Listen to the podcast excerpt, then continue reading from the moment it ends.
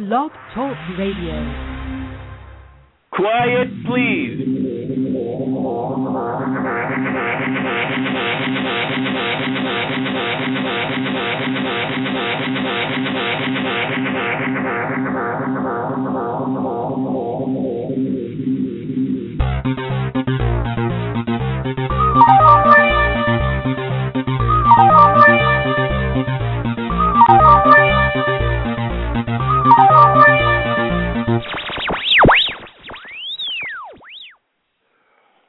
Welcome to Rex Sikes Movie Beat, conversations with filmmakers where we discuss everything film and television. Here on Movie Beat, you'll learn what to do and what not to do when it comes to making movies and TV. And we will talk to everyone behind the scenes and in front of the camera, and I'll provide you with the guests and the information you're going to want to have, whether you're a filmmaker or a fan. And so now let's move behind the scenes here at Movie Beat. Uh, my guest today is Mr. Patrick Giraudi. He's a sound designer, re-recorded mixer, and he's going to be joining us in just a moment to talk about projects he's working on and about sound design and, and recording and mixing and post supervision and, and all of that. So stay tuned. If you're listening live, the chat room is now open. You can join us in the chat room. If you're listening to this archive, because all of these interviews, these conversations I have with professional filmmakers are recorded live and then archived, and they're re- archived at rexsikes.com. That's my name. I'm your host. It's the official URL for Rex Sikes Movie Beat. It's R-E-X-S-I-K-E-S dot com. If you're listening for the first time, uh, we welcome you live or archived. Uh, you go to rexsikes.com, you hit the interviews blog, and you scroll through the interviews, and you find the guest whose name you want to listen to. You click on that link, and in the biography page is a link that will say to listen live or upcoming uh, and if neither of that is there, just as to listen, then it's a recorded show. All right. Now, what you can do for us, because uh, Movie it's really designed to be a, a resource for you. Uh, that's why I connect you up with professionals who are making it happen, so they can share secrets, tips, advice, how to, what to do, what not to do, so that you can make your projects easier, faster, less expensively, and so that you can advance your career and uh, and succeed in the business that you're passionate about. All we ask you to do is share these URLs, share these interviews, tweet about them uh, Facebook them, use your favorite social media means to uh, spread the word near and far to your friends and other industry filmmakers and connections so that they too can learn about Rex Sikes Movie Beat and benefit from the information imparted by my professional guests um, because it's about sharing that expertise with you. And the other thing you can do is if you join us in the chat room live, if you don't join us in the chat room and you're listening to an archive show, either way you can you can leave comments right there under the player. So go ahead and leave a comment about my guest, about the show, about the information that you acquired uh, during the show that day. Uh, you can tweet it, you can Facebook that as well.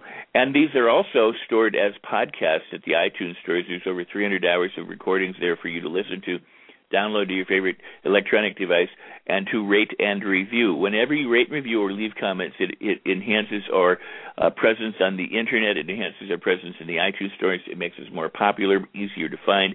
Hence, other people can come and uh, find out about us. All right. Well, I'm very pleased. Let me tell you about my guest, Mr. Patrick Giraudi. He's a pioneer in using digital workstation in sound editing and mixing films. He's well-established sound supervisor, re-recording mixer in the film industry with over 330 film credits to his name. Now that's old news. 330. He's got many more since since that was written. I know that. From music engineer to sound editor, he started work as a freelance dialogue editor. He quickly became renowned for his professionalism and knowledge of digital technology. In 1991, a state-of-the-art post-production facility in Culver City hired Patrick and from editor. Uh, I'm sorry, this is uh, typo in the in the text, but um, he within, within a couple of years he became a recording mixer using the top digital equipment uh, that was then available. He's nominated and won the MPSE awards for such shows as Tales from the Crypt, Xena Warrior Princess, and many others. Sometime in ni- sometime in 1994, uh, while mixing Now and Then, produced by Demi Moore, uh, the studio was upgraded to a new digital editing system, which also allowed sound mixing within a software called Pro Tools. And from that day on, the possibilities became endless, and Patrick never went back to using analog outboard gear and tradi- traditional mixing consoles. Uh, so help me now. Welcome, Mr. Patrick Giraudi. Patrick, how are you today? Good morning, Rex. How are you doing? I'm good. I'm good. I'm reading the bio, and I suddenly realized that in the bio there's like a half a sentence missing. So I apologize uh, about that. But uh, I guess we'll, we'll have to revise that.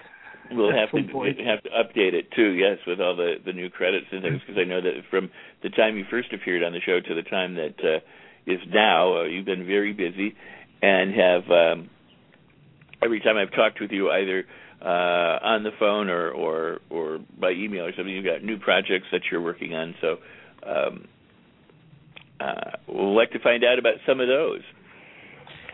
Well, I've been very fortunate that uh, one project brings another, and uh, and so on. So it goes up and down. But when when I'm busy, I'm very busy, and and and I'm very thankful for it. Um, well, to add to the long list of credits, uh, I can tell you I just finished a, a few very interesting projects. One cool. which came out in theater, um, which was called Sound of My Voice. Sound uh, of My Voice. Sound of My Voice, and we'll, we will talk about it because that movie was a very challenging movie to work on. It's not a typical Hollywood movie to start with, and and um, it required a fair amount of detailed work on the dialogue to make it sound uh, nice and, and crispy and, and inviting to people. We wanted to set the attention of the people into the film, so it had to be done with the the voice of the the actress in the film. And then um, right after that, I finished uh, two Corman pictures. Um, Roger Corman being one of my big client uh, one was called, uh, and don't laugh, uh, Attack of the 50 Foot Cheerleader, um, which I'm was sorry, a very. Laughing. everybody, everybody does. I love it. And then um, another one, a sci-fi movie which premiered two weekends ago, uh, called Piranhaconda, directed by my friend Jim Wynorski. Oh, very so these cool. are the last three projects. Well, that's very cool. Well, let's start. Let's start with the sound of my voice. And by the way, uh, websites. Uh, can you uh, have a website that you can share with uh, the yeah, listeners? my uh, my website is uh, virtualmix.com. It's the name of my company, which I've had for probably ten years now, maybe a little more. Mm-hmm. And uh, that's where I keep pictures and and uh, mainly pictures and you know what what I sell as for my services and then I I stopped posting uh, my resume there. I just put a link to IMDb, and that's where everybody goes to check everybody's credits. Absolutely. Absolutely. But Sound of My Voice, um, Sound of My Voice is a movie that was shot a year or two before I got it here in my studio, and um, it's a movie. No, I would say yeah, a year, a year and a half. Um, and it's a movie that was just into what we call a temp mix mode, and temp means temporary, uh-huh. um, which means the movie was uh, shot and edited, and they made like a festival mix on it.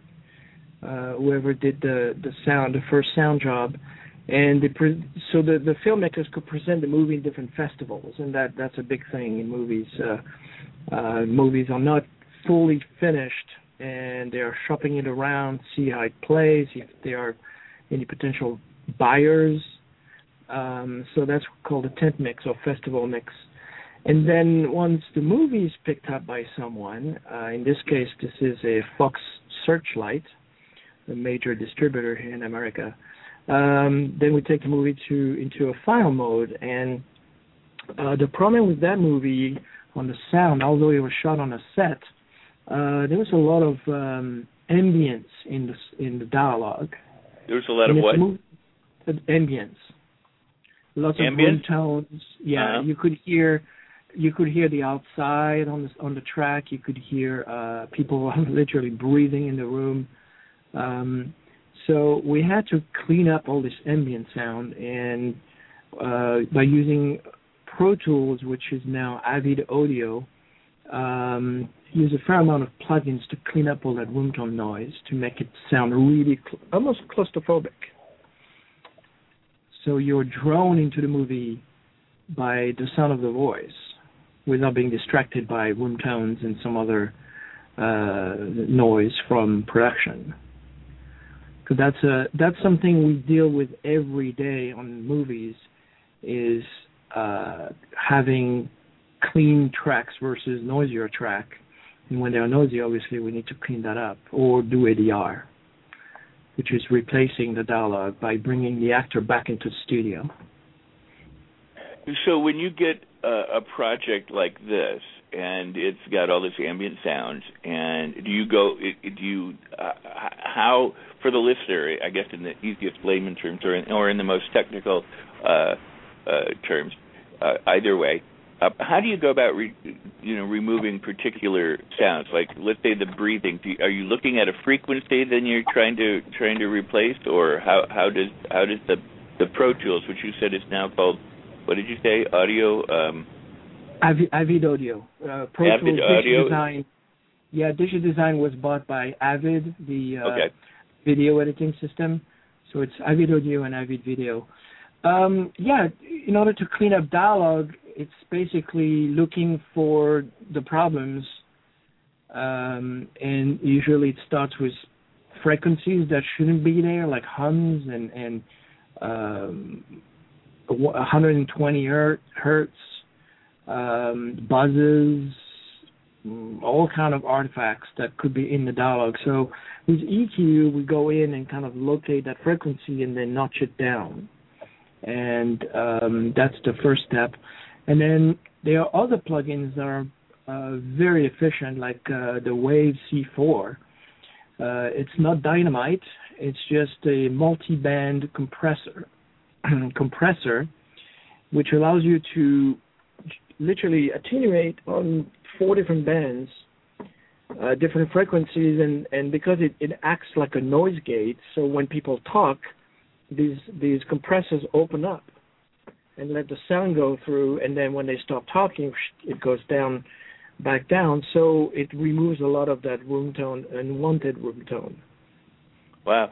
Now, in in the case of breathing, for example, let's say uh, five people are in the room and they're all breathing, and somehow the mic picks up all five of them. I mean, they may they may have different, I guess, frequencies that they you know the sound quality of the person's voice or something or you know whatever. Do you do you do you find like say I, I don't know how to describe this, but one person breathing and then find that frequency and then you can, could you zap it all at one time, or do you have to go through each breath and take it out, and then do you do the same for each second, third, fourth, and fifth person, or or is it something you kind of hit all at once because they're within a certain range? Lawfully, you need that breathing because it's you cannot really locate a frequency and remove breathing like that. Right. Okay. Um, it's what's happening in the movie. Uh, you have usually one boom mic and a few, one at least, if not more, lavalier mics. Right. Uh, so depending on how the scene is edited, uh, you're going to use the boom or the lav if the lav is clean, and that's where you can uh, switch from track to track, from actor one to actor two to actor three, uh, by selecting the right microphone. Um, but yeah, breathing is not one frequency. right. So, but so you're reducing the frequ- You're reducing the breathiness that's coming through probably from the lavalier on each actor is, is what you're talking about. Yeah, we definitely like, need like to. I'm like you and I are you and I are. Tra- I'm sorry, you and I are talking right now, and I'm breathing while you're talking. So if I'm mic'd and you're mic'd uh, while you're speaking, you might be hearing me breathing. Yes. Okay but because it's part of the scene, it may be okay to have it in. Mm-hmm. Or when they shot the movie, uh, they they do my angle, and you're not too close to the scene. Or as an actor, actually, this is where it comes down to um, making a movie is, is a teamwork, and it starts with the actors respecting the other actor's space. And when I say that, I mean um, if someone is talking everybody's quiet. So you're not breathing, you're not saying anything, you're not overlapping my lines. Uh, and that's how that's where sound starts it's on the set. If you have a good production mixer who can capture the right uh, sound, and you have actors who understand sound, then we don't overlap each other, we don't breathe over each other. Uh, sometimes we don't have a choice. If it's like a somebody's two people are running and they stop and they, it's a it's a two shot, so you have two actors within one frame and they overlap each other. So here it's normal, you have to do that. But when you're doing two close-ups, face, you cut to one actor and then you cut to the other actor. That's where uh, one actor should not overlap the actor on that is on camera. So it's a, it's a lot of little technical things right. people should be aware, and starting with the actor and then the way the movie is edited, all the way to the audio post production.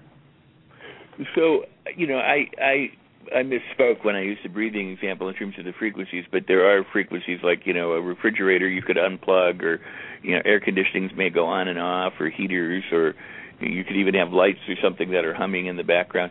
Um, uh, again, the question then is you take out each frequency as as you can, right? Yeah, yeah. If uh, you're on a set and the fridge cannot be unplugged, it is a, a steady frequency that can be attenuated, if not completely eliminated. It all depends on how loud it is. Um, and what I would recommend if there are some production mixers listening is to record room tones uh, because that can help us in post production to analyze the room tone of the particular location and go have some plugins analyze that sound, and then we can um, create a filter uh, with convolution uh, reverbs or convolution filters that, or EQs, and basically they analyze the frequencies, and then and then we can apply it on a on a sound and and and reverse that frequency so it goes away. Now you hear a lot of stuff, Patrick. You know, you hear people, you know, jokingly, you know, that we can fix it in post, and obviously there are, are things you can fix in post, and there are other things that that you know are best um, done right the first time or on the set. You know, whether that means using sound blankets when people are walking, or taking off their shoes, or unplugging the refrigerators and things like that, um, to get the the clearest sound. What happens if um, and, and I don't know quite how to ask the question, but what happens if there's a frequency that is very close to an actor's voice that's being recorded? So the you got you got a is that when you bring in the you you go okay ADR time. I I like production, so I will definitely try to do everything I can to save production. Um, we can fix it in post, yes, we can, or, uh-huh. to a point but I, I try not to use that term. right. Because it's too easy to say, oh, we'll fix it in post.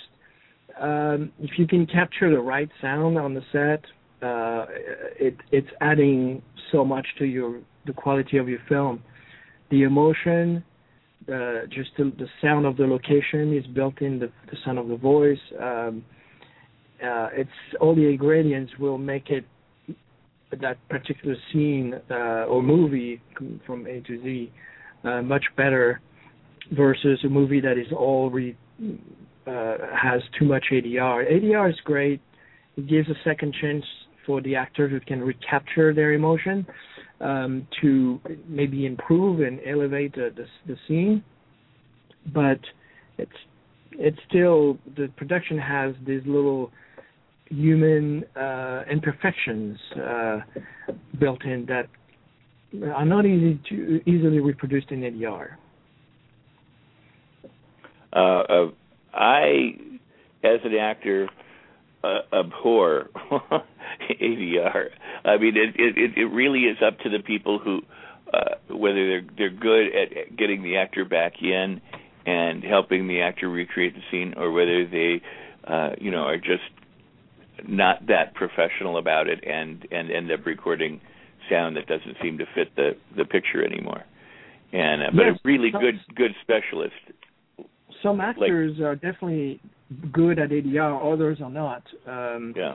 I won't say any name. I've worked with both. Um, but some actors can nail it right away. You know, take a, two or three takes, but which is normal and they can recapture the emotion and some other actors cannot redo themselves Right, right, right. It is amazing. So, um, between the two, uh, again, I, I guess with the question, if if is there ever an issue like there's uh, some hum or there's something that's very close to the to the to the the someone speaking? I mean, you, are there ever sounds besides you know overlapping or or you know incidental noises? Are there is there ever any kind of background stuff that's just kind of on there that interferes with the voices in a, in a way that you can't separate them out? Um, yeah, I mean, like well, if the, one of the big one is like the when you use the live the live microphone on an actor and this microphone is muffled or Okay. uh, has some clothing noise on it because the microphone is not well placed or it moved in the in, in the wrong direction or uh, Sure. um, under the the clothing and stuff. So these are noises we cannot really clean up. And That's and when you would have that's that's when you would then ADR. I mean, uh, you know, if they didn't catch it on the set, you'd have to you'd have to re-record. Yeah, if if there is no way to save it, either instead of using the lav, use the boom or a different take. If it's if it matches the sync, uh, then we come we do it we we cue it for ADR and the actor comes back. Sound My Voice was actually a challenge for me. I spent about two weeks cleaning up the dialogue and pre-mixing it because we didn't want to do ADR and it was extremely challenging uh, to do this movie um, to save the production. And in, in some scenes, especially the one in the coffee shop with the two actors at the table, there was a lot of noise from the outside for some reasons. Um, and the director said, "No, uh, we we did. I cued it for ADR, and we tried ADR, and some lines the emotion was not there, like production." So I just went back in with my pencil and, and digitally removed some of the noise and made it better. Uh, and in many instances, and that's one of them, it's better to stay with dirty production, although cleaned up from its original, uh, hmm uh, um, the, the way it was originally. But it's better to keep the production, although it's noisy, tr- than trying to put ADR, which is very clean, but it sounds out of place. It's that spaghetti western kind of quality. Yeah, Or- or very, it- very uh, studio-like. The yeah, the. Asian. Uh, it was like the Asian, um, the Chinese uh, martial arts movies that you know I would watch back 20 years ago or whatever, where the not only did the voices of the English speaking actors not, you know, sound um like the person you're looking at, they also were always like way louder than anything else. They, they, they just didn't seem like it had any place in what in what you were watching.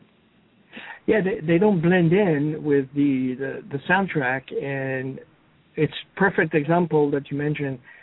They just say the line, but there was no breathing, no presence, no no real life in there. It's just line after line after line, and obviously the sync will never match.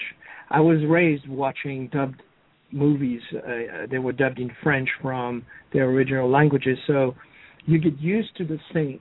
You don't look at it anymore. You just get, you know, you're used to it. But the the the sound of the voice is really way too clean. Once you, especially for the breathing, the presence, the little emotions, just the presence of the room is built in the dialogue of the production versus ADR, wh- which has none.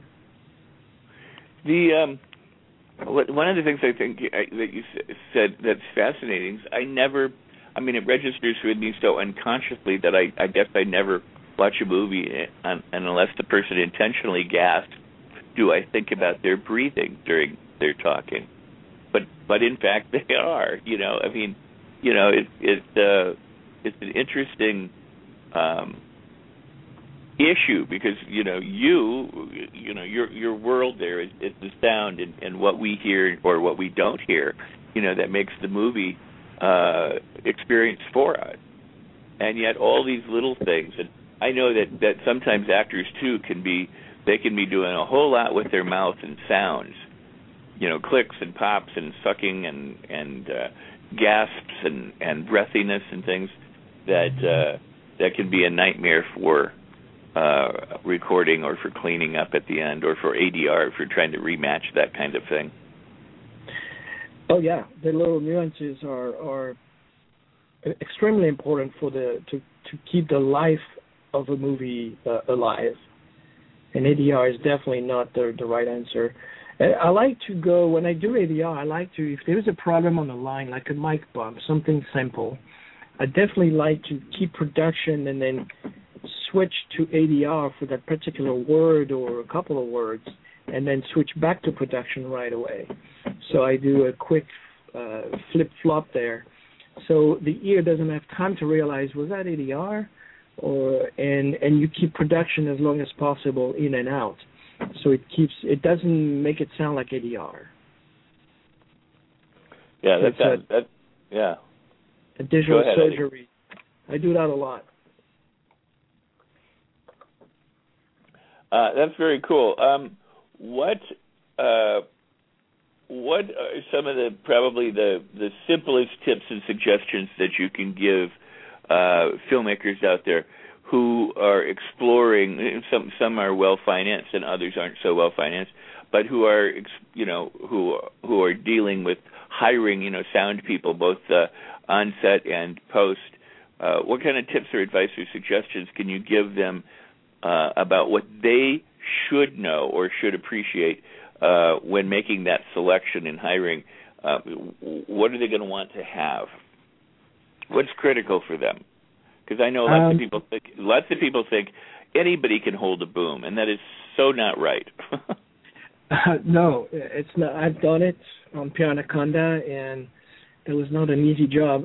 uh, I think the the main key in sound production, sound especially, is to know your equipment uh, if you know your equipment, it's like almost like music. If you know your instrument, you know what you can do with it.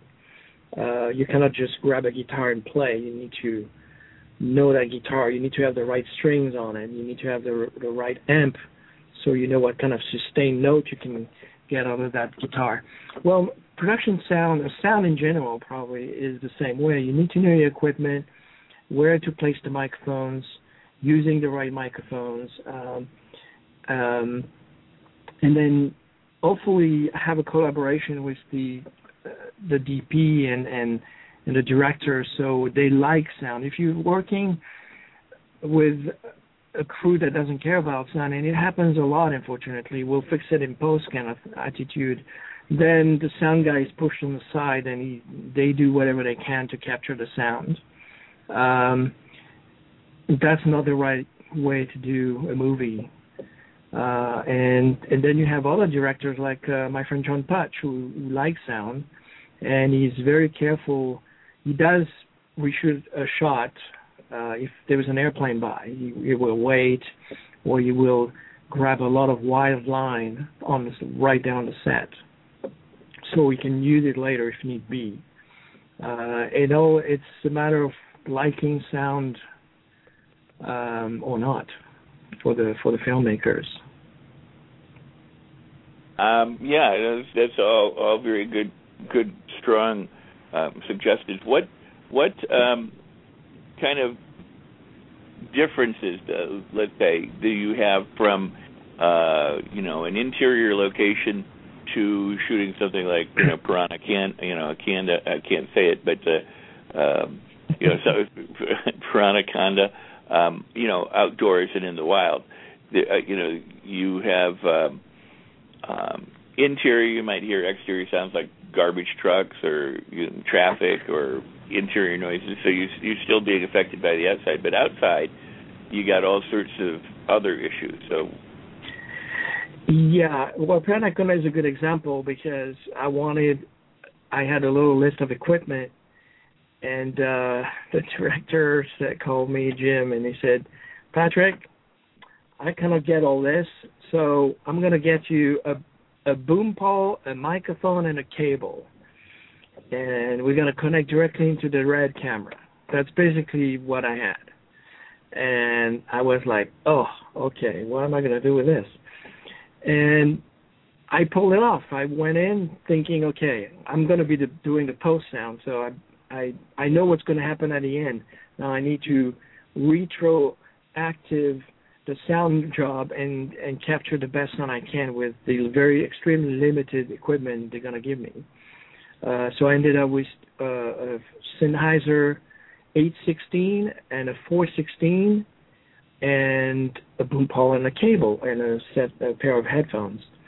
Um, I would say for a good 40% of the movie, I could not hear what I was recording because we were on a Steadicam, and obviously it was extremely difficult to be connected uh, Sure. uh, to the camera with headphones on the moving uh, Steadicam.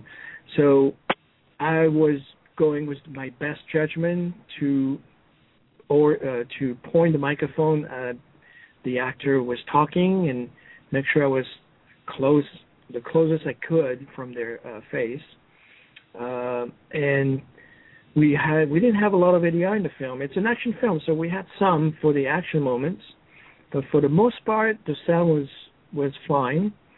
Wow. And the only time where the cam even the cam the red camera didn't like it is when the girls were screaming. Uh, we uh, it was clipping the sound because I had no uh, compressor, and uh, even the, the the picture itself of that was recorded in the red camera was uh, uh, glitch Hmm. somehow. So the sound was making the the the, the picture glitch. That's interesting. When we cut that, we figured, okay, um, we know what to do. And I was, that's, when the girls are screaming, the microphone was pointed away from them, knowing that I would redo those screams later in, in, in post production. Do you still, in in a case like that, could you still um, record? Would you still record wild sound on the on the red then, just using the camera as the recording device? Oh yeah, we did some of that. Um, Hmm. I, I asked Jim, I said, let's record this wild. So we rolled the camera and I put the microphone uh, um, uh, nearby the actor, and they would redo their lines. So I had extra lines uh, to play with. Especially, uh, I think there was Michael Madsen. We did that because Michael is a very busy actor, and he's Mhm. not always in America. So to have him for ADR, uh, I tried to capture as much as line as possible when I could. Um, but he came in and had a fair amount of ADR himself because of the boat. There was a scene on the boat uh, that was extremely noisy, so we had to ADR all that. So th- these are the technical moments in a movie where you have to do ADR. You, there's no choice. So what um, when when you're working post? I mean, now you know, you know going from the set, but when you're working post, let's let's go back. What are the most common issues that uh, face you? I mean, in other words, if if you you know, I asked you this before, I guess in another way, but but uh, if you had to tell people, uh, you know, this is what I see all the time. You know, here's how you remedy it. Are there are are there like the top five or ten things that that points that people can avoid or that people need to do in order to help themselves out? Uh, yeah, what they should, and that's a message more for the the, the film editor. Mhm. When a movie is shot, they usually use more than one mic, so you have a boom and a few lavs. Uh, so, and it's recorded on, let's say, a sound device with four tracks, and you have up to eight tracks and more, I think. Um, when a film editor cuts the movie, they only use one track, and hopefully it's the right track. Uh, I've had um, situations where the film editor used the, the wrong microphone. So, except that one actor that had that mic, everybody else is off mic, and then we have to fix that in post. So, I would say we have tools today that allows us to have multi-track, especially for video editing. Use all the tracks. Make choices during the editing, because editing a movie you're watching the picture, but you're, you're also listening to the sound, and your judgment of editing is based on the sound as well. So you're watching the movie, and if you're listening to bad sound, how can you edit properly? At least that's my point of view, and I'm not a film editor, but I would say it's connected. So I would say use all the mics and select the right mics. So now you can edit your movie with the right production sound which will help later for the audio people uh, to to realize, okay, these are the takes they want. Let's see now how much cleaning we need to do, how much, um, it's going to make the movie sound better at the end of the day to have the good production sound. So it's all connected from the beginning to to video editing, to uh, and then when we do our job in post production. Because if you have good production sound, you may not do some. Uh, you may not need to replace some uh, some doors or or do some footsteps if the production footsteps are good and they're not talking. That's one thing too. Production sound just sounds better. Do you uh, see one of the things that annoys me in in low budget filmmaking is when I hear people walking on a like a wooden floor and they're talking but the footsteps are so loud that you know it's not like they're foleyed in afterwards it's that you know they recorded them and they were making you know like clomping sounds during their dialogue. Now, I guess if it doesn't you know obstruct you from hearing what they're saying, then you know people go ahead and use it. If it would obstruct it, then you'd have to replace it. But but that is just something that's like a pet peeve of mine. You know where where somebody's walking in and it it sounds like they've recorded the floor. Yeah, um, it could be that the microphone was uh, lower pointing up at the actors. I would say it's also the production mixer that should should be equipped or should tell the, the first AD to have the actors either remove their shoes, especially women on high heels, or um, if you don't see the shoes on the camera, remove the shoes or put a piece of carpet or rubber under the under the shoes. They have special equipment, and I know it costs money to to do all this, but um, you know they have like these rubber things you put under the the heels on on women's shoes and things like that. So that really helps. Mm. Or have them walk on a on a on carpet, or just remove the shoes. And some actors are conscientious about this, and they have their special shoes. I actually had the pleasure to talk to, with a few of them they have special shoes themselves that they bring in. So and they know that if they do, um, they have to walk and their their leather shoes is making noise. When you don't see their shoes, they're gonna swap shoes, and it's not gonna affect anything besides improving not having noise on their own track. So some actors are conscientious at that level, which is great because uh, they probably learned the hard way uh, that they had to redo some scenes they didn't want to do because of shoe uh, noises and some other noises.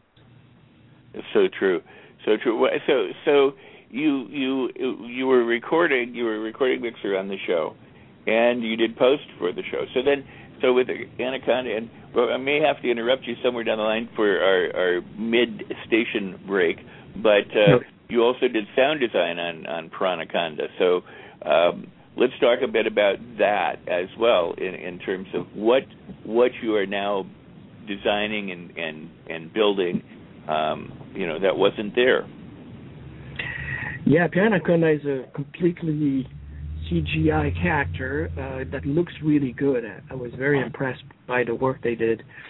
And um, we have to create sounds for this animal and until you see it you cannot really imagine what's what it's going to sound like because you see a picture with nothing on it at first, and then they start sending you uh, gray-looking animation, um, which is fine to start working, and then when you get the closer to the final visual, then you're like, oh, okay, so the snake has a head of a piranhaconda, he doesn't drool, or uh, and he, when he growls, he moves his head like a lion.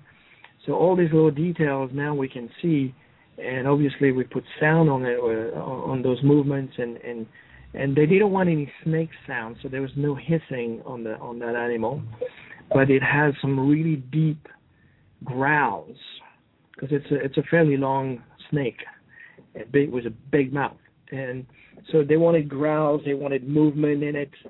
Um, so I used some lion type of sounds to to uh, to make it uh, gravelly, I, yeah, to hear that that throat. although Piranhaconda wouldn't have a voice, but um, we're, we're making movies, so they we need sounds.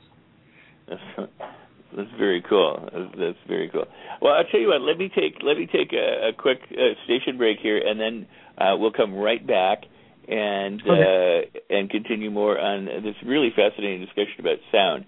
Uh, you're listening to Rex Sikes Movie Beat. The official URL is rexsikes dot com. It's my name, rexsikes dot com. All of these interviews are stored, recorded, and stored and archived right there at rexsikes dot com in the interviews blog. So be sure to go back and listen. Patrick's recorded other interviews with me as well.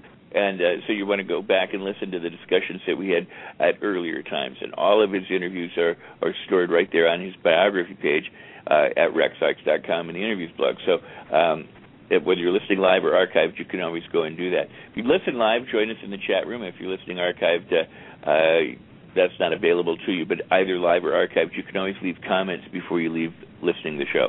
Uh, they're right there underneath the player. Sometimes it's visible while you're uh, listening, and sometimes uh, you have to wait for the player to close down uh, before it's visible. That depends on the browser you're using, and so. Uh, but we always do appreciate if you use comment, if you'll leave comments, and if you'll rate and review the podcast at iTunes. My next guest is going to be director David Winning. Uh, he's uh, prolific in terms of his television and, and movie directing. Uh, he'll be joining us on Thursday, the 28th of June. Then during July, where we have hit, hit and miss shows uh, live because we um, I'm traveling. I'm back in Los Angeles and and working on a variety of projects. So uh, uh, I want you to uh, go back and listen to the archives. Stay tuned to uh, Rex Sikes Movie Beat. By the way, the new website is being developed. It should launch sometime soon. Not sure exactly when, uh, but but so there's some changes in story that way. Uh, so stay tuned to Facebook my profile page or Rex Sikes Movie Beat Friends on Facebook for upcoming information and upcoming uh, interviews. And um, and also go follow Serum the movie, this movie I'm directing um, on Facebook. All right, so we're back with Patrick Giraudi, and uh, his website is virtualmix.com. That is virtualmix.com, and uh, we're discussing sound uh, recording and uh, uh, both set recording and post production sound work. Uh, so, from Piranha Aconda, Piranha Conda, yeah, yeah, Piranha Conda. Um, you know, I'm kind of disappointed with you, Patrick. You didn't call me up and say, "I need someone to carry my bags to uh, Kauai." Well, if they only gave me one microphone, you know, it would have been hard to argue that. Too. they weren't gonna they weren't gonna pay for a lackey to carry your suitcase, were they? No. Yeah. Um, but that was a great experience because uh, I have to admit I've I've done production some before in very small projects just to help friends and uh just to be on the set to see what was happening. But Piranhaconda was my first professional production sound job. So I was um, a little worried at first because I was put in in in conditions for the first time with very limited equipment. Um, thinking, okay, well, I know I'm going to do the post, so whatever happens here, I can save it later. I'll save it in post. Uh, but I didn't want to use that term to uh, because I don't like it. And right. uh, so I I really I, every day I was really worried to to do a good job um, because I, I thought of all the movies I've worked on all these years. I was thinking, okay, that's what productions makes us go through. Is the limitations of what what they they can do, and I think I was put in a very limited situation in this case. So I, I thought of them and I thought, okay, it's not an easy job. It's actually very very hard and uh, so I had to put it off. And I think I did an okay job, so I'm very happy. Oh, that's very cool. Very cool.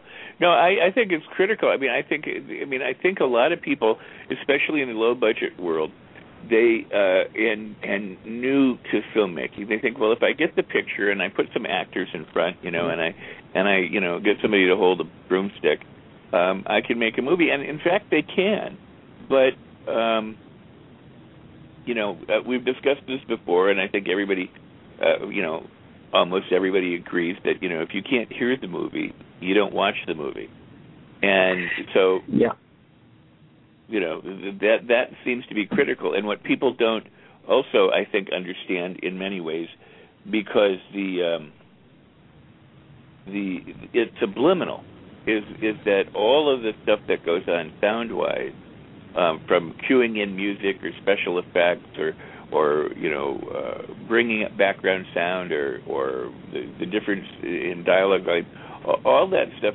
plays is what creates that visual experience. Yeah i think the public and the unaware public uh, so uh, when i say that it's the the, the non-technical people will forgive a an okay looking picture when they're watching a movie but they won't forgive bad sound no, you want to hear. And you know they want to hear the story. Um, if the sound is missing or badly recorded or not well mixed or uh, or the music is bad or it's going to pull pull you out of the movie and you're going to lose interest. No, absolutely. I I mean I, I mean I like it to I, I liken it also to the experience of standing in a hotel and looking out the window at the wind and the surf and the seagulls and the people and everything else and you can't hear it, or stepping outside and hearing the surf and the wind and the seagulls and the people and the difference in that experience. Yeah. I mean, sound is around us every day, 24 hours a day. Even when you sleep, you hear sound, and that sound goes into your brain and actually may trigger some of your dreams. It happens to me. Uh, you you know, uh, a perfect example I can remember uh, is um, you know you're like sleeping in the morning and you your neighbor's dog is barking and in your dream there's a dog. And then you wake up and that that dream come you come out of your dream and that dog is actually present right outside your window. And and yeah I, I bet many of our listeners i've had experiences like that too so you're absolutely correct yes. It's all around this picture um images you can close your eyes and listen and you can imagine what's going on. But now plug your ears. If you could go down to zero and look around and it's you're going to feel very weird not to hear sound to what you're looking at. Well i i think the argument can be made that the the rise in in personal uh, electronic devices that allow people to listen to music while they walk or jog or swim or or you know sit on a train or whatever they might be doing that the, the rise in in in those electronic devices uh, suggests that you know sound and music is very important to people, or talk radio for that matter, whatever it might be that they're that they're tuned into. Um, but having said that, nobody wants to hear scratchy, crappy music playing through their headphones. Nope. you know, you know, we we we we want it clean and crisp and clear and loud and whatever. So you know, we should, the the filmmaker needs to think that. I, I I'm I'm real concerned when people start fudging on sound because I I do think that it is the most and I and I know that that uh, you know people there there's people who say you don't have to hear every line you know that that everything doesn't always have to be um loud enough for everyone to hear that that's not the importance in a film. I mean, sometimes lines are throwaway lines, or they're muffled, or there's something, but that all of the important lines absolutely need to be crisp and clear.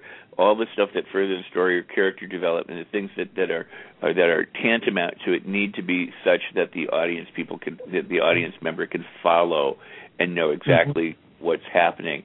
And and so maybe there are times when you intentionally even don't have as good a sound as as you might in another scene um, you can use yeah, that for effective. Exactly. This could be part of like a, the sound design. And when I say sound design, it's more like a, a, a, the way the movie is mixed, and it's it is sound design. It's designing the the soundscape because the brain is going to put syllables that you don't hear like right in your face. The brain will make it a sentence. That's the way it works. Mm-hmm. So you may have somebody who says a line you start it and then it goes down in volume, but you know what that person just said. Right. And we now, do that a lot in movies. Now that's an interesting point. I mean, in, in terms of mixing, I mean, it's not that everything. It's not that you just like boost the volume on all the dialogue, and and and then kind of bring in. I mean, can you talk a little bit about about maintaining levels and or changing levels? And I mean, I uh, I don't know. Well, the, what I can say is there is not only one way to mix a movie.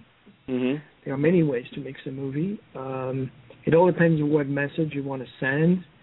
It depends of what's in there. If you have a scene, a very busy scene with music and stuff, then you can pick and choose what you want to focus on. Um, but um, it's. I'm going to give you an example of David Lynch uh, when we were mixing uh, Mulholland Drive.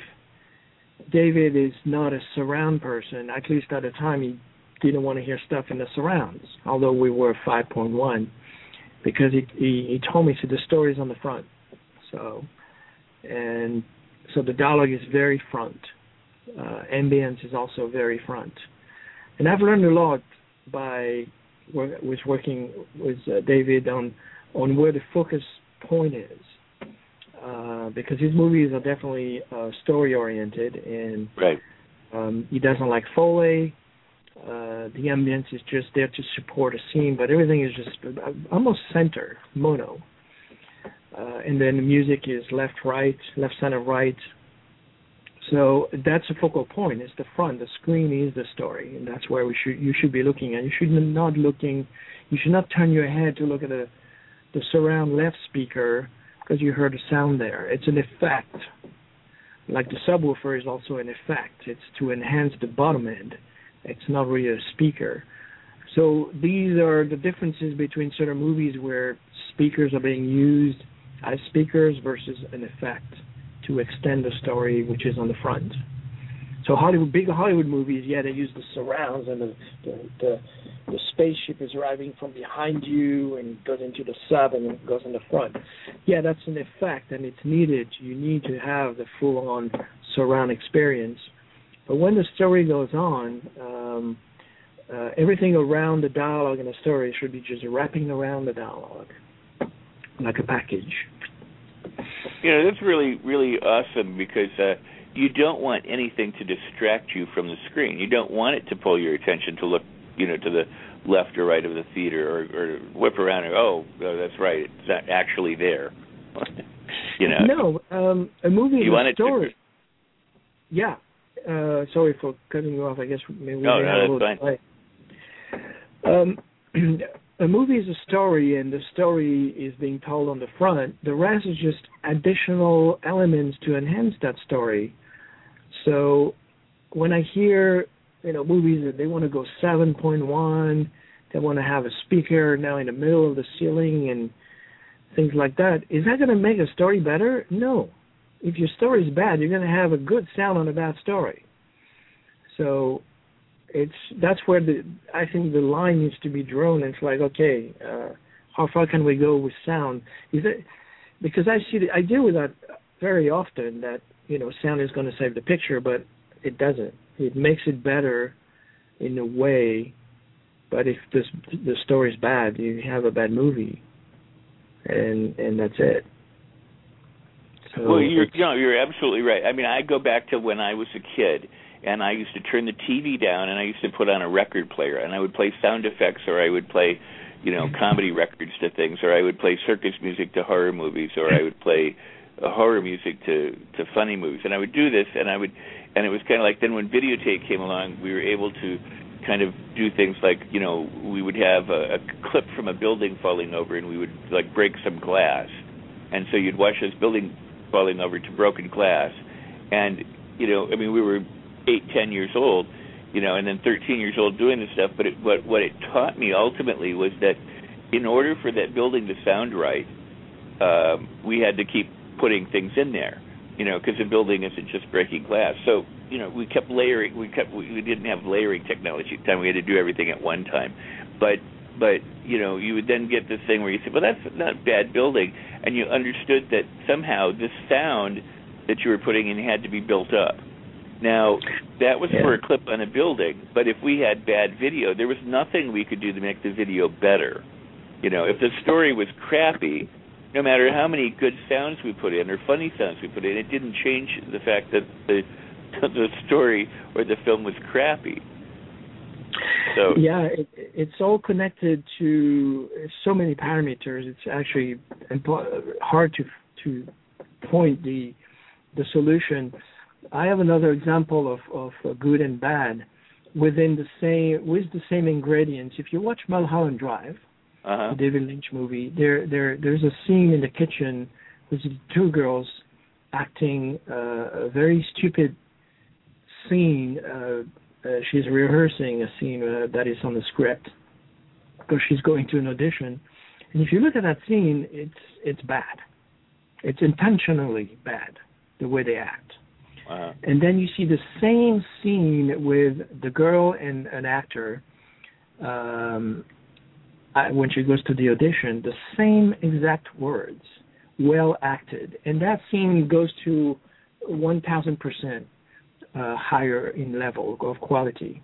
So it's, uh, it's to tell you that you can take the same elements in two different situations and make it good or bad. Um, and and there is, it's not even a question of sound design; it's just a question of acting in this case and direction. Right, right. Um, so there are so many parameters into a movie that can make it good or bad. Uh, starting with the dialogue, starting with the actors, starting with the and uh, the sound, the sound design, the mixing of it. Uh, and that's why I said, you know, there's more than one way to mix a movie. Of course, uh, you can push the dialogue, or depending on the scene, you can push the ambience, or you can push the music and have very little sound. Um, it's all like Sound of My Voice is also a great example where there's not a lot of music, and it's all about the voice and all about the breathing and the presence of the people in the room. Uh, I worked on another film, uh, another film that was uh, very good to my taste. By it was called Hard Candy, and by David Slade. Um, that movie has about 10 minutes of music in it, and everything else is about the actors and the dialogue and the way it's edited, and just the sounds.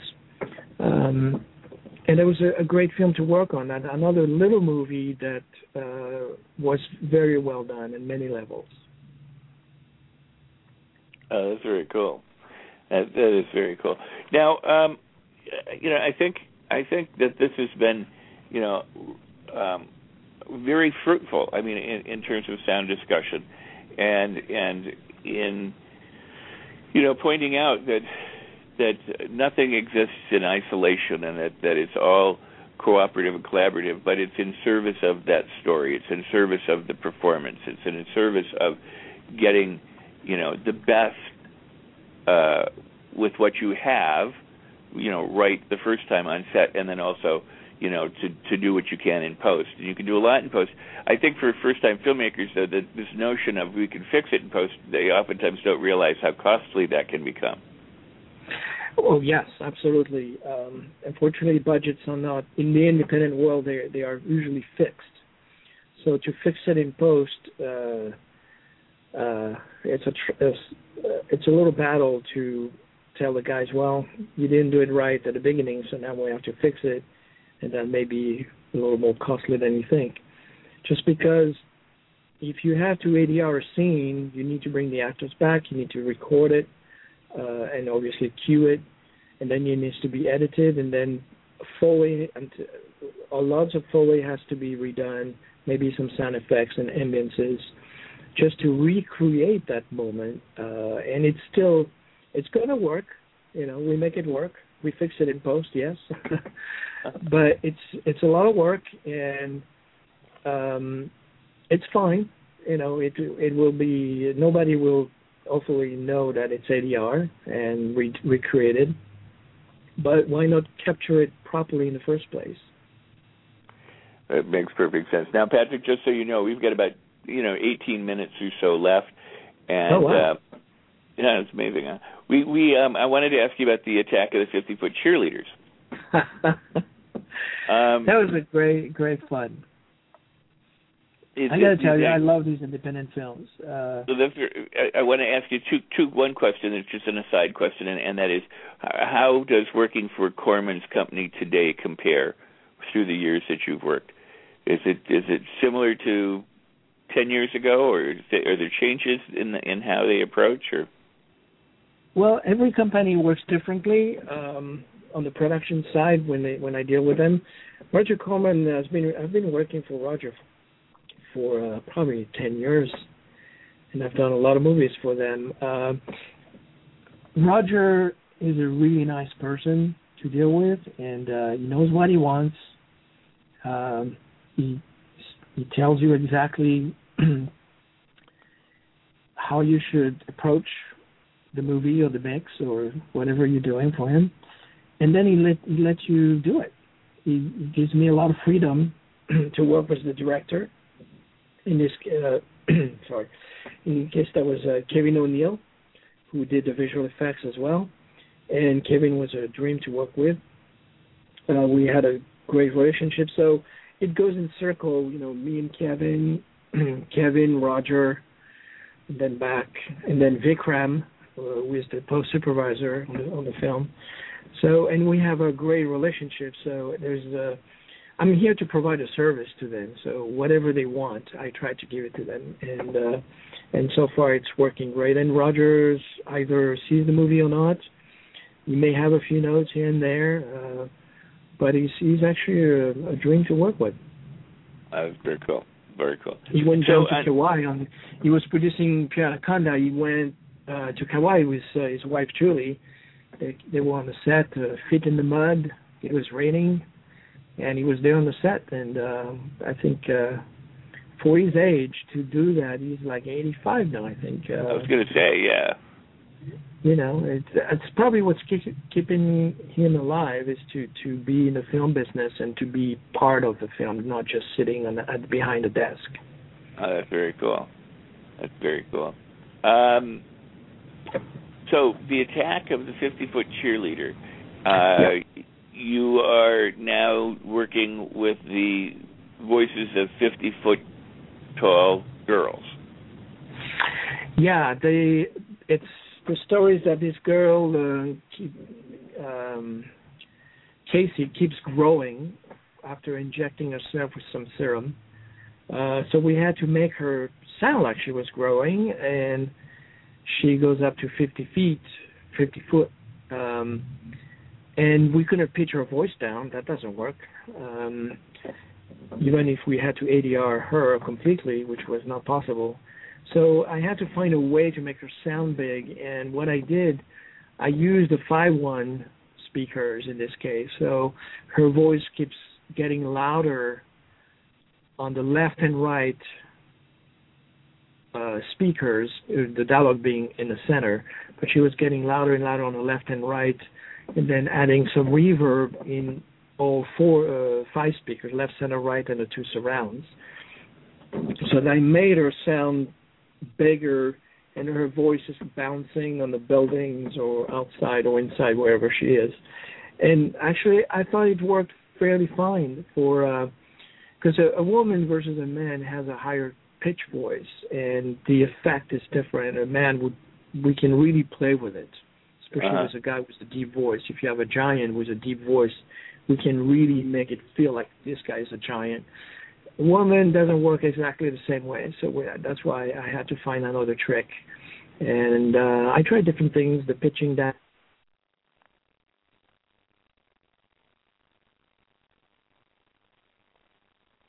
We just dropped uh, Patrick, and hopefully he will call back in, and uh, and uh, we'll go from there. But uh, again, let me remind you that my next guest is Mr. David Winning. He's a director, a prolific director. He's going to be coming up on Thursday, the 28th of June. We're going to talk about his recent projects. He's got a new TV series that uh, is airing that he's uh, working on, as well as many other projects.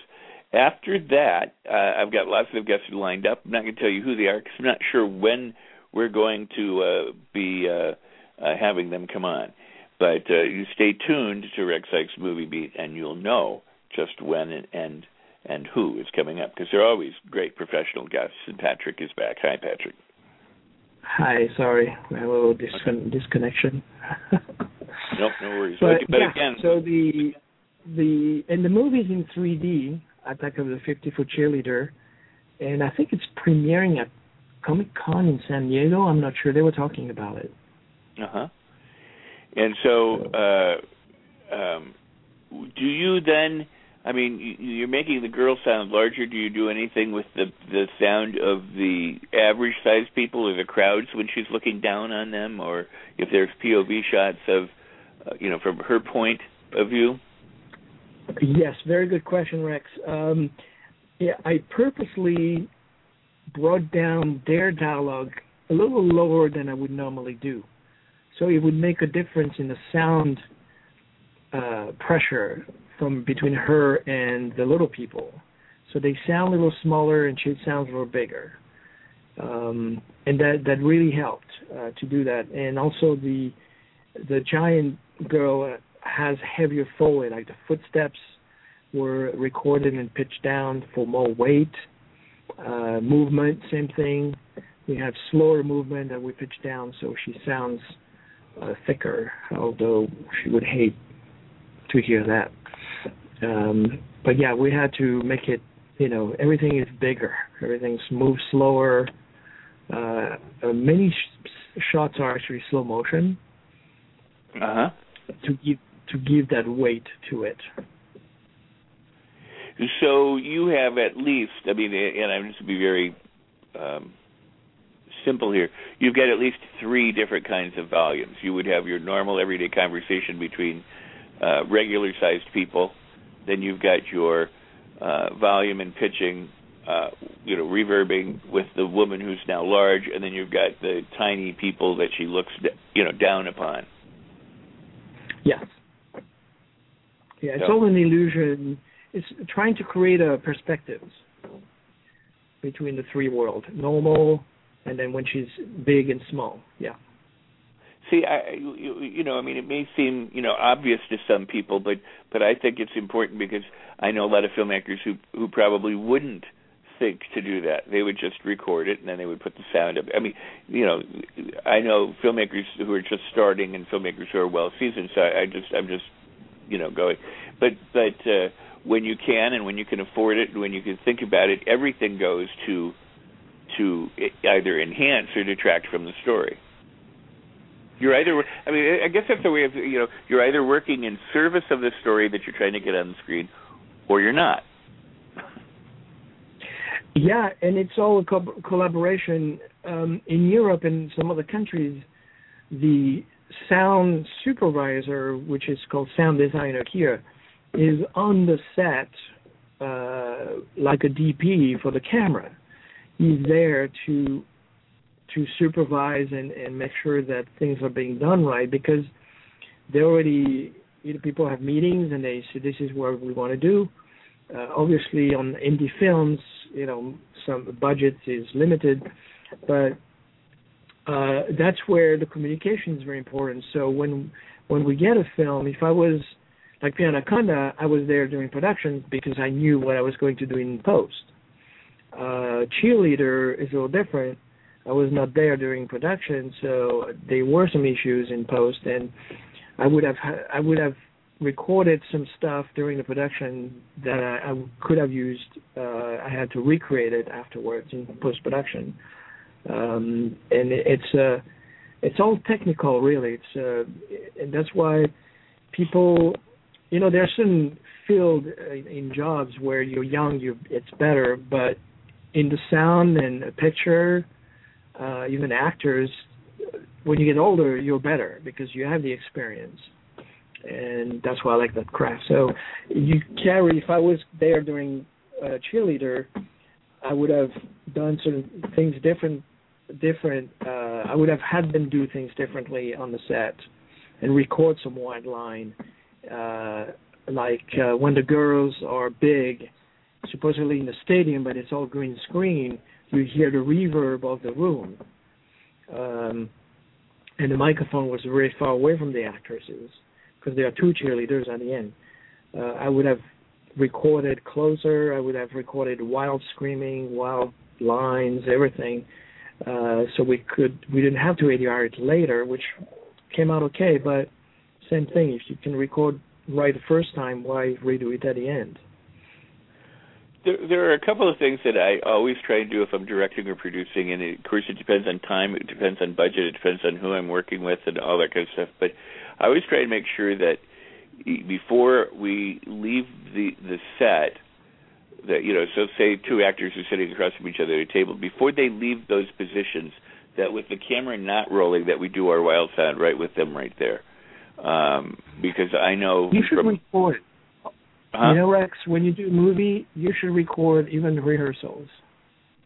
And yeah, exactly. In today's age, it's all digital. It's all hard drive, so you Right. have no uh, no worried about space.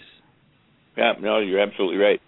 So I mean, I I I try and make sure that I at least have, you know, that I love it the rehearsals uh, or the uh, the wild side afterwards. I know from experience of of getting up and leaving and then trying to come back and say your lines. It's not the same, you know. So I try and do it right on the set or rehearsals. The other thing is I always try and make sure that I get at least shots of them, you know, from behind whenever I can, over the shoulders or just shots to the back of their head, so that if I Mhm. can't if I can't, you know, if I don't want to loop or can't ADR or you know something like that, that at least I can cut to the back of someone's head and put the line in. Um, I forgot what else I was going to say. There's a few other things that I, I always try and make sure that I do. Oh, and record whatever sound comes up. So if if in the middle of my scene somebody turns on a garbage disposal in the other room, you know, I'll go. We'll just go get some wilds. You know, go record the garbage disposal. Or um, this happened the other day where they didn't record. There was a there was an air conditioning that started, and it would go on and off, and it was on, and so they would cut. You know, they go cut for. And I I asked the sound guy the next day. I said, "Well, you did go record the." uh the the you got some wild sound of that air conditioning coming on and off. He goes, no, I didn't. Uh, I said, well, maybe we can back into the location and record it, but uh, we weren't able to. But I I always Mm. want to have even the problems there, so that if I I have to, I can I can you know uh, have have the clean problem. Yeah, it's always record. I have a a, a Zoom, the the Z4N, I think it's called, and it's a a great little device, very cheap for what it does, and it records wonderful sound. And I use it a lot to uh, record ambiances and sound effects around me, especially when I travel, Uh huh. because there is. I have a huge library of about three terabytes of sound effects.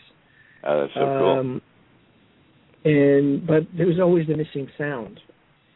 And I end up when uh, when I work on a movie that has great production, uh, that's why I have a big library. Is I go in and say, oh, this is a great door. Oh, this is a great car, and I go in and and I cut it out and I edit it and I put it part of my library because put the, the production mixer recorded it right and now it's part of uh, my effects.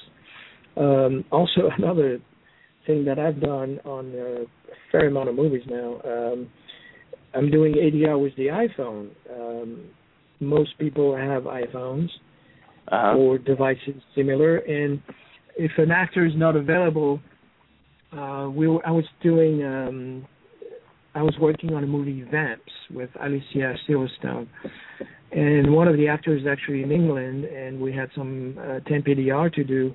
So we just sent him an email saying, "Hey, this is what you need to say," uh, and we sent him a quick time of it, or at least the audio.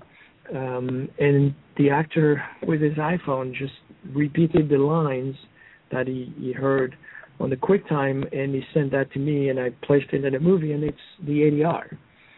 Wow. So wow. That yeah, that worked very very well. Wow. Well, that's that's that's cool. What uh, what what app are they using? Are they just using the voice recorder? It's called Voice Memo, Voice memo. Yeah. Right. Okay. and um, I think it's 44 16 bit, which is totally acceptable.